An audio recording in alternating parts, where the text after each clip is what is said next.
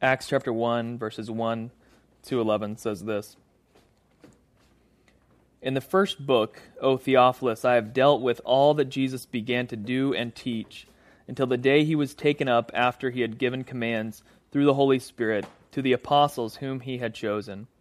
He presented himself alive to them after his suffering, and by many proofs appearing to them during forty days and speaking about the kingdom of God.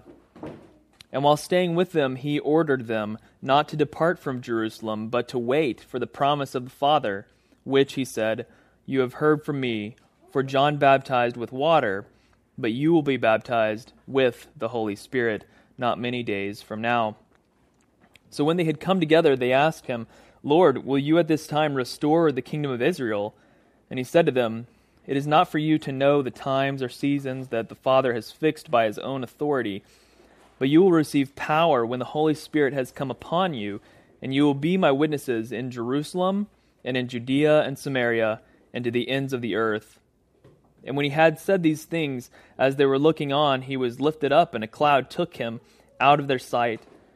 And while they were gazing into heaven, he went. Uh, as he went, behold, two men stood by them in white robes, and said, Men of Galilee, why do you stand looking into heaven? This Jesus, who is taken up from you into heaven, will come in the same way as you saw him go into heaven. Let's pray real Lord, thank you for your word. Thank you that it's true. Thank you that you have preserved it for us to study. Thank you that you speak through it even now by your Holy Spirit to us. Lord, it is a living word, it is active.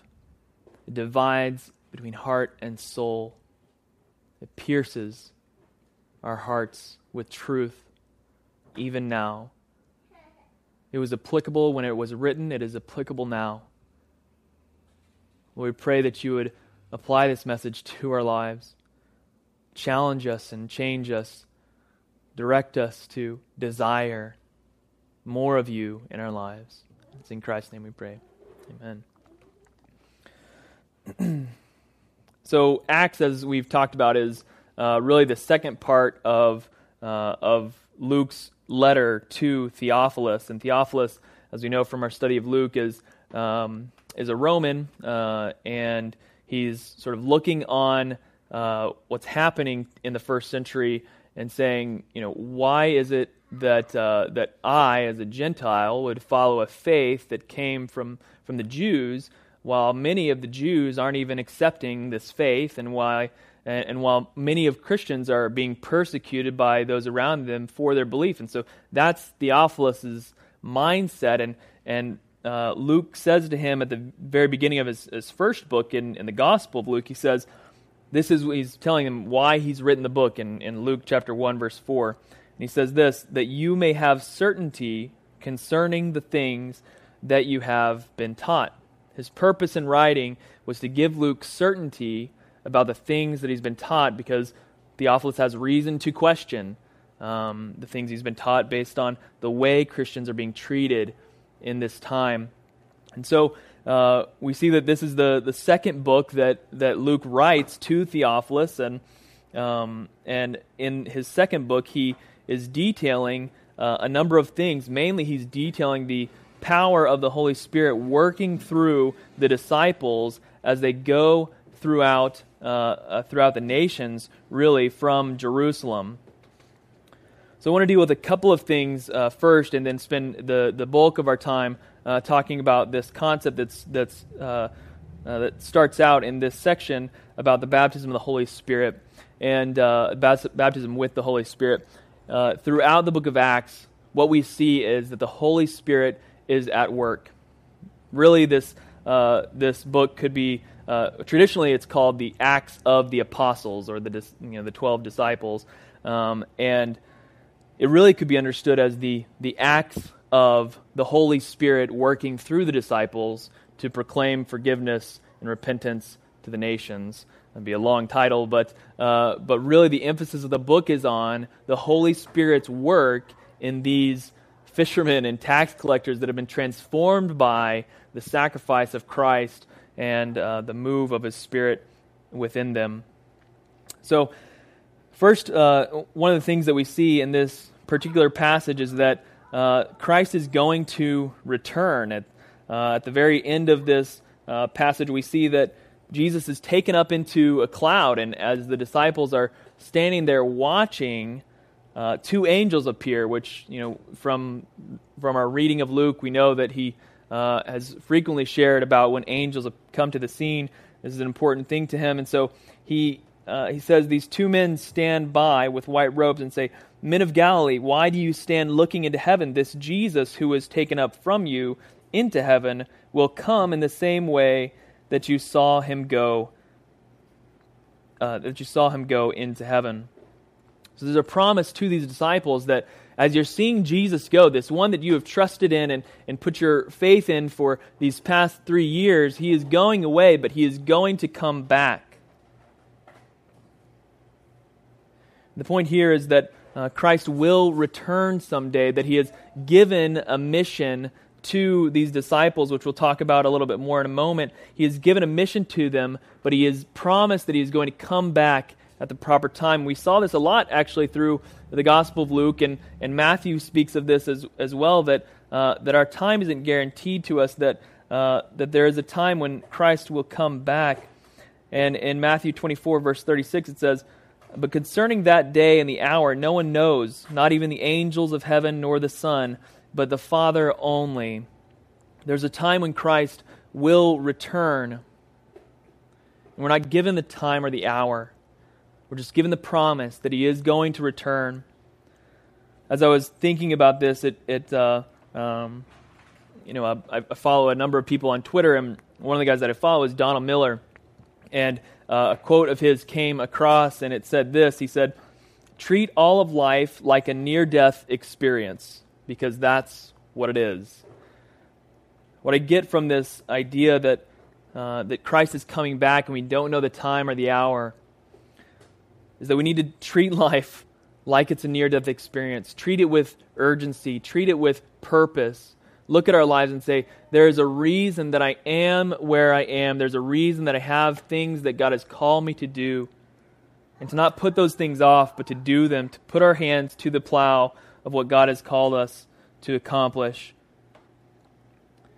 And the second thing he, uh, that I want to point out is that, uh, that exact thing that, that God has given us to do and we talked about it a, a little bit last week that we've been given a mission in the church. We've been given a mission from Luke's recording that we're to proclaim repentance and forgiveness in Jesus' name to all the nations. That's what Jesus left to the disciples, that truth. And we revisit that today in, in uh, this, uh, this passage. We see it in uh, starting in, in verse 8, or verse 6, really. The, the disciples are asking uh, they'd come together and they say, Lord, is, is this the time that you're going to restore Israel when, when the Spirit comes? And, and Jesus says to them, He says, It is not for you to know the times or the seasons that the Father is fixed by His own authority, but you will receive power when the Holy Spirit has come upon you, and you will be my witnesses in Jerusalem, in all Judea and Samaria, and to the ends of the earth. This is really sort of a, an outline for the rest of our time in Acts because what we see in Acts is that, uh, that the disciples start in Jerusalem and they begin to branch out to uh, the surrounding area in Judea and Samaria. And then in Paul's missionary journeys, we see him going to the ends of, of uh, the Mediterranean, which to them was the ends of the earth at that point. And so uh, this, this, uh, this promise that is given to them, they will be the witnesses, sort of an outline for the rest of our time in Acts, but it gives us a an understanding that every Christian should have this concern. That for every Christian, it is our desire, our concern that Christ be made known in, uh, in three geographies of our understanding. And this really speaks to why we spend time praying for uh, another, another church as well as another country uh, each time we meet together. From this, we see that they're first to go to Jerusalem. That's their local area, that's where they were. So for us here, that is, we're to go to Clearwater, our area. The next he says they're to go to Judea and Samaria. That's the surrounding areas around them. That's the rest of Israel. So uh, we should have a concern, a desire, a, a, a, compassion for our nation and praying for our nation and, and for our surrounding region. And finally, he says to go to the ends of the earth. So we should have a concern and a desire to uh, be partnering with those that are going to the nations. Any church, any Christian ought to be concerned with thinking about praying for, um, investing in somehow this work on these three levels, recognizing that it's not about me and, and what I'm doing alone, but that the global mission of God is, is that a global mission in all parts of our world and uh, all parts of our city and all parts of our region and all parts of our world. God is at work. We ought to have a concern for Christ being known in those places.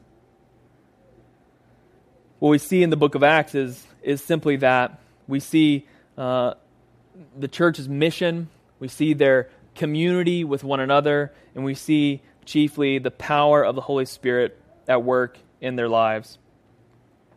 And so, I uh, just want to spend some time talking about this, uh, this promise that was given to the disciples. We touched on it some even last week as we were talking about the mission. Um, as, as Christ promised that these disciples would be given power, given a promise from the Father, which is the Holy Spirit. And we see it again uh, in a couple of places here in our passage tonight. In verse 4, it says, uh, While staying with them, he ordered them not to depart Jerusalem, but to wait for the promise of the Father, which is the Holy Spirit. As he explains further, he says, For John baptized with water, but you will baptize with the Holy Spirit, will be baptized with the Holy Spirit not many days from now. And then again, as I just read in, in verse 8, we see, But you will receive power when the Holy Spirit has come upon you, and you will be my witnesses in Jerusalem, Judea, Samaria, to the ends of the earth. So this uh, this idea is that um, the Holy Spirit, the, the very presence of God, makes His presence known, makes His presence inside of us. And so uh, there's a number of questions that we'll walk through, but um, the first one is who is the Holy Spirit? And oftentimes He is uh, the forgotten member of the Trinity, but He is no less God than Christ. He is no less God than the Father.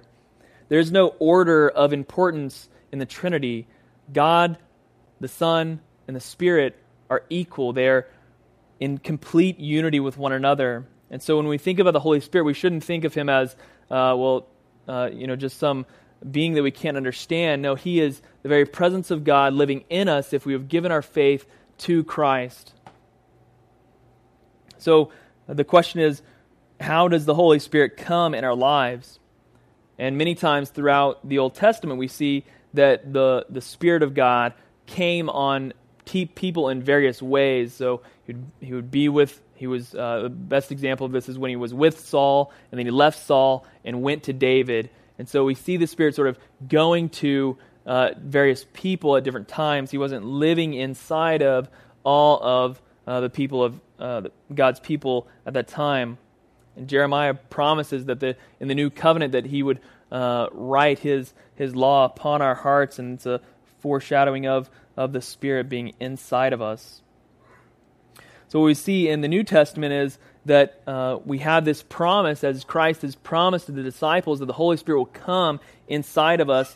And we see that also uh, that the Holy Spirit lives inside of us in, in 1 Corinthians 6.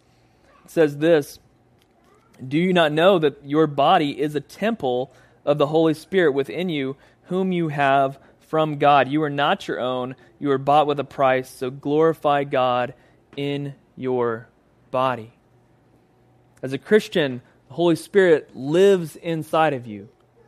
God's purpose and all that He does is to bring glory unto Himself. He is the only being that is able to do that. If we were to try and do that for ourselves, uh, we would be basically uh, selfish, self centered, and, and uh, uh, we wouldn't live up to the claims we would make of ourselves. But God is omnipotent, all powerful, all lo- He's loving and good and holy and true. So He's worthy of all worship. And so His purpose and all that He does is to bring glory to Himself. And He is right in doing so. So, what we see as we uh, come to Jesus is that the Holy Spirit lives inside of us that we might, in our lives, give glory to God. It's really an amazing thing that uh, 1 Corinthians 6 would call us a temple of the Holy Spirit. Again, we've just said that Holy Spirit is God. He is no less than the Son, He is no less than the Father. They are in complete unity. And the Holy Spirit resides within us.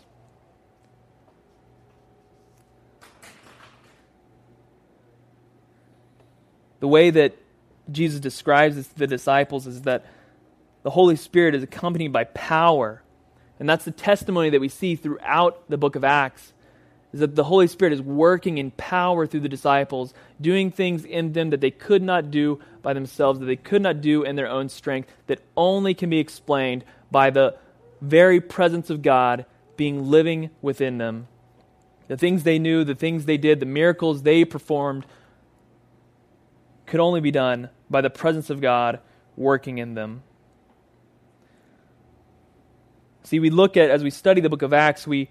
Um, will certainly be challenged by a, a disconnect between the way that they were operating in this time and the way that we see church in our time. See, typically, um, and I want to be careful not, not to be judgmental in saying this because I'm just as guilty of this as, as anybody. But typically, um, and I'm at fault of this, that uh, we see Christianity in this way. We see it as father and son and whatever I want to do with my life. And that's not Christianity. Christianity, as I'm going to explain a little further, is Father, Son, and Holy Spirit directing my steps. That is Christianity, not giving myself over to my own desires, but following the Spirit and His desires for my life. That is Christianity. This is an amazing thing that uh, that the Spirit would reside in us, it, um, in each of us as believers, because it it gets us away from this uh, this idea that we have in Christianity that some believers are are better than others by their holiness or by the calling that God has given them or whatever. And um, this is something that both pastors and uh, and non-pastors, I guess, is the best way I want to say it, is uh, are, are guilty of creating this perception. But the fact is that every person that has placed their faith in Christ Jesus has the presence of God living in them through the Holy Spirit. There's a priesthood of all believers. The presence of God is in each of us as we place our faith in Christ Jesus. There's no uh, hierarchy of, of, of holiness. As we've studied and I've said many times, um, in Christ, we are the righteousness of God. When we place our faith in Him, His righteousness becomes our righteousness. 1 Corinthians 5:21 says this and I'll say it again later but it says for our sake he made him to be sin who knew no sin so that in him we might become the righteousness of God. That's why the Holy Spirit, that, that's why God can live inside us once we've given ourselves over to Christ, once we've placed our faith in Him. So we need to reorient our perception of uh, some are holier than others. It's not a hierarchy in the kingdom of God. The way I see it as uh, as, as a pastor speaking about this topic is that um, we are all, as Christians, priests. The Holy Spirit lives inside of us. We, we give worship to God through our lives. Through all that God has called us to do individually in the various places that He's called us to, we worship God with our lives. We are made righteous in Christ, righteous in Christ, and so we can glorify God in all that we do. And in the temple period, there were, uh, there were both priests as well as temple servants. And so, what I see, you know, pastors or those who are called to a ministry of the word or, or full time vocational ministry or uh, whatever you want to call it, is that we're simply temple servants. My role as a, as a pastor is to study the Word, to pray over the Word, and to declare it to our city, and to declare it to the church, that you might be edified and built up, that the temple might be edified and built up, that you can, so that you can better glorify God in your lives. It doesn't make me uh, holier or, or on a pedestal. It's just a, it's just a different calling. So we ought to we ought to wrestle with that, and and pastors need to wrestle with that, and uh, non-pastors. I don't like the word lay lay person, but uh, non-pastors ought to wrestle with that as well. That we not put someone on a pedestal higher than they ought to be. That we ought not see Christianity as a hierarchy of some that are holier than others. We all come to the Lord as sinners, saved by grace. We are all represent, represented as the righteousness of God as we place our faith in Christ Jesus.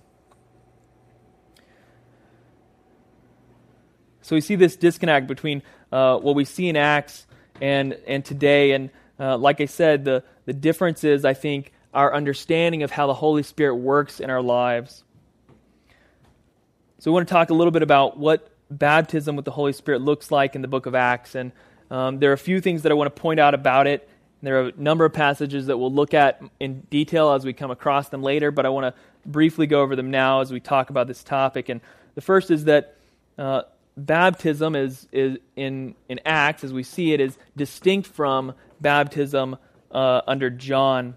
In Acts 19, verses 2 to 6, uh, we see this. It says, uh, some leaders come to a, a group of believers and say, did you not did you receive the Holy Spirit when you believed? And they said, No, we have not even heard that there is a Holy Spirit. And he said, Into into what then were you baptized? And they said, Into John's baptism. And Paul said, John baptized with the baptism of repentance, telling the people to believe in the one who was to come after him, that is Jesus. And on hearing this, they were baptized into the name of the Lord Jesus. And when Paul had laid his hands on them, the Holy Spirit came on them, and they began to speak in tongues and prophesy. So, first, we see that there's a distinction between the baptism we learned about at the beginning of Luke, the baptism of repentance preached by John the, John the Baptist. John the Baptist preached that component of, uh, of our relationship with God that is really focused on the Father, about recognizing the holiness of the Father, repenting for what we've done. And the thing that John says to people as he baptizes them is that they should go and sin no more. That you should go and, and not take advantage of others and not take advantage of their position to increase their, their, their power. He says, go and sin no more. And so, John's baptism is a baptism simply of repentance. And what we learned at the end of Luke was that Jesus called the disciples to preach, to proclaim both repentance, which is what John was preaching, but also forgiveness. So, John was preaching repentance, which focuses on the Father, and then Jesus comes, and now he gives the disciples a mission to preach both repentance and forgiveness because he bought it on the cross for us. He made us righteous in that. And now Jesus has also promised that the Spirit is going to come. So the first thing that we see is that the baptism in the Lord Jesus, in Jesus, is, uh, is distinct from John's baptism, and the Holy Spirit is connected with Christ, baptism in Christ. Second thing is that baptism is always connected with the Holy Spirit as we see it throughout the book of Acts. Every time we see baptism, we see the Holy Spirit showing up in the book of Acts. And uh, we see this in uh, Acts verses, uh, chapter 8, verses 14 to 17. It says, now, when the apostles at Jerusalem heard that Samaria had received the word of God, they sent to them Peter and John, who came down and prayed for them that they might receive the Holy Spirit, for he had not yet fallen on any of them, but they had only been baptized in the name of the Lord Jesus. So they laid their hands on them, and they received the Holy Spirit. So the baptism every time baptism shows up in Acts, we see the Holy Spirit coming either before or after. There isn't really a pattern that we can nail down. Sometimes the Holy Spirit comes on people before they're baptized, sometimes it comes afterwards. I think that goes to uh, what we've talked about baptism in the past is that it's a symbol of our commitment to Christ. It's not a salvific act, it's a symbol of our faith in Christ. So it's always connected to the Holy Spirit. The last thing I want to point out about baptism as we see it in the Holy Spirit is that there's no pattern shown for baptism with the Holy Spirit except for our desire for it. And we'll look at Acts 10, verses 44 to 48.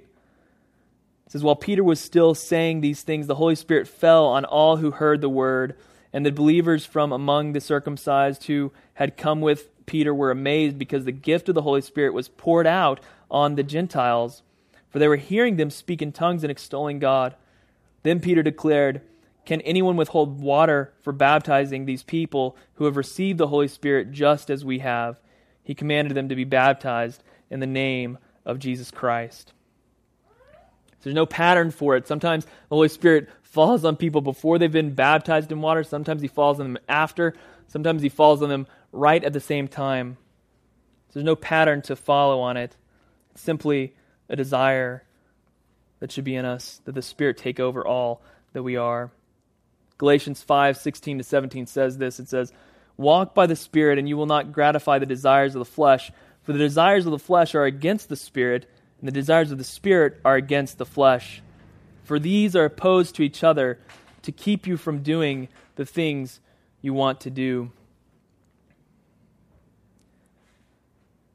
We are called to desire the things of the Spirit, to give our lives over to the Spirit.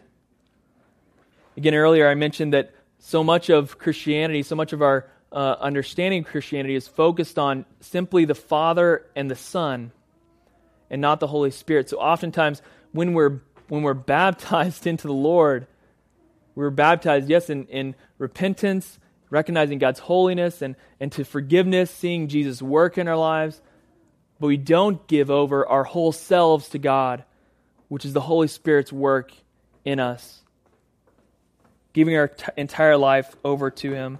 See, the Father um, in in uh, in Matthew, as he's declaring the Great Commission to the disciples, he says this statement to the disciples. He says, "Now go, therefore, making disciples of all nations, baptizing them in the name of the Father, in the name of the Son, and in the name of the Holy Spirit."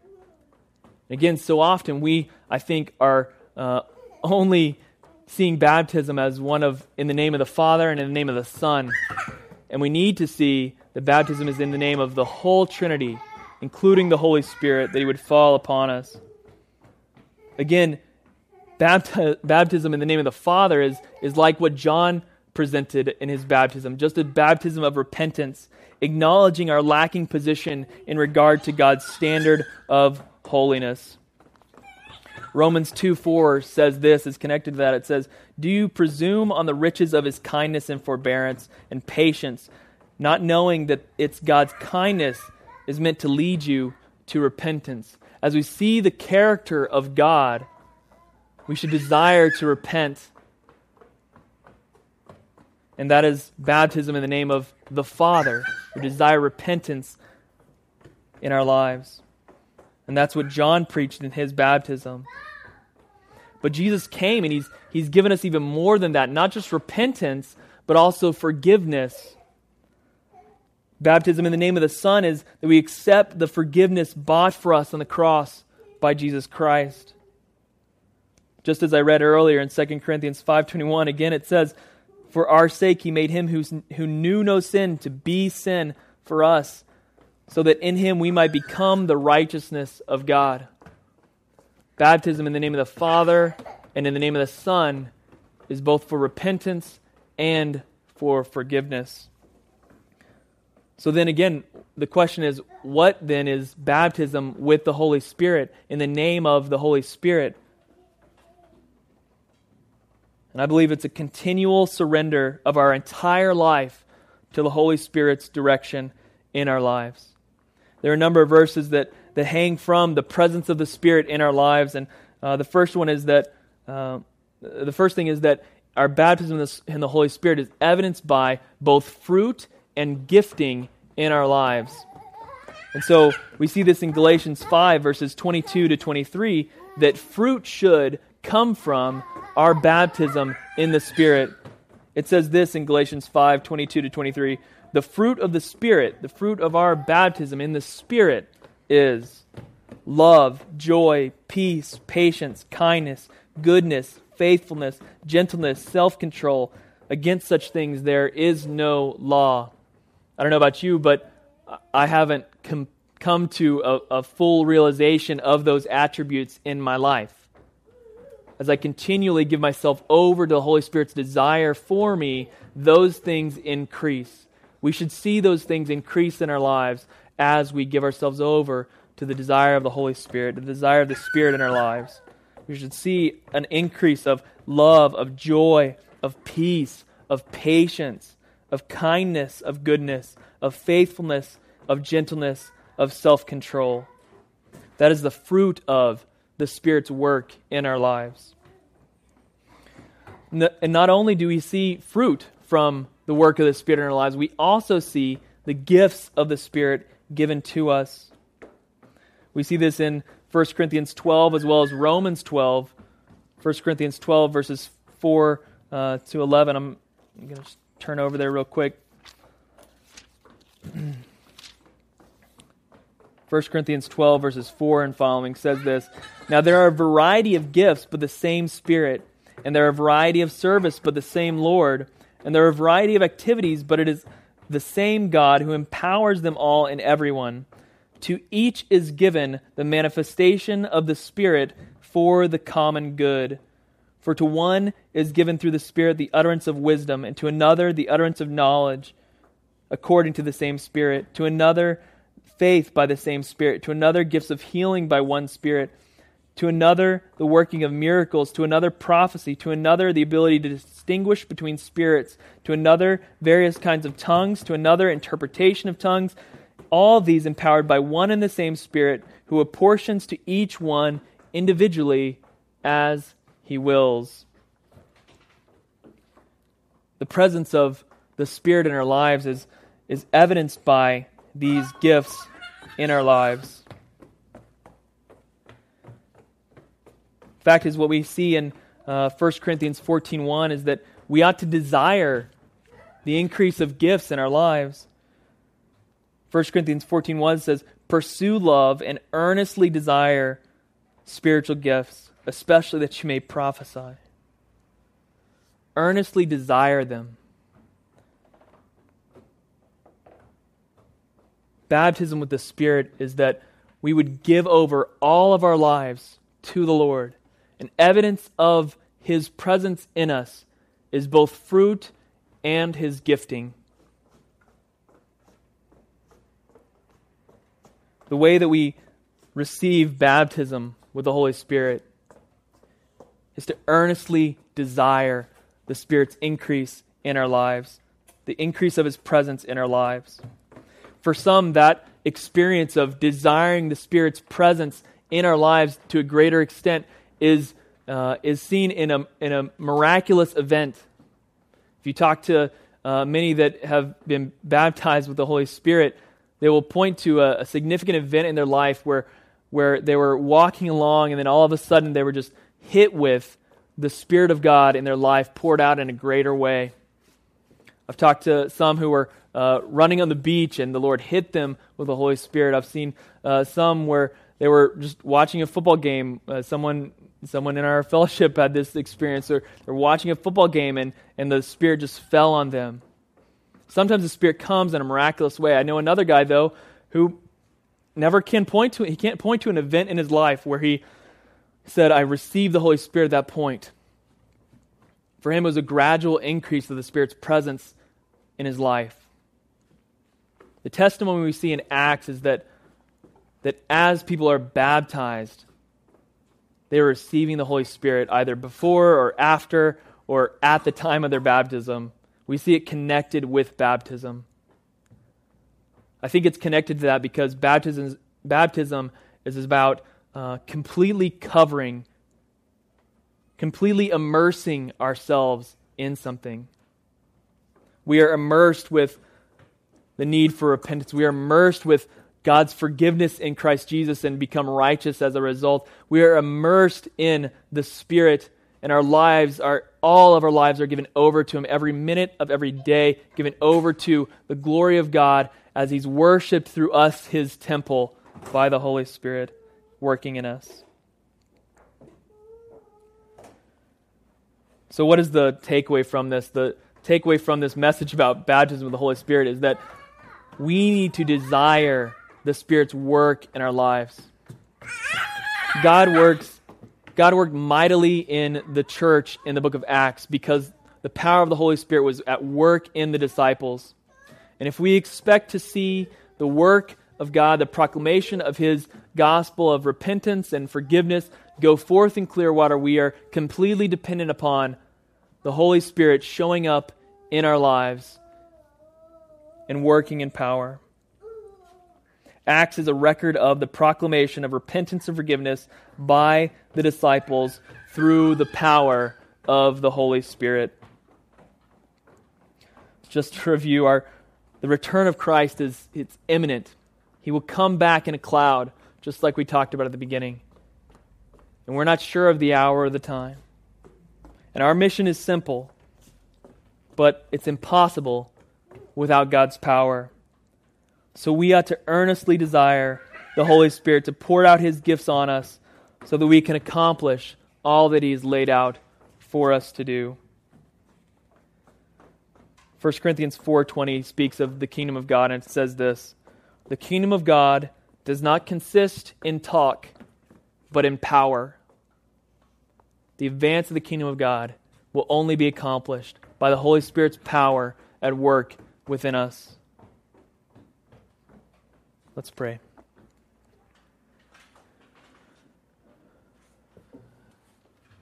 God, we thank you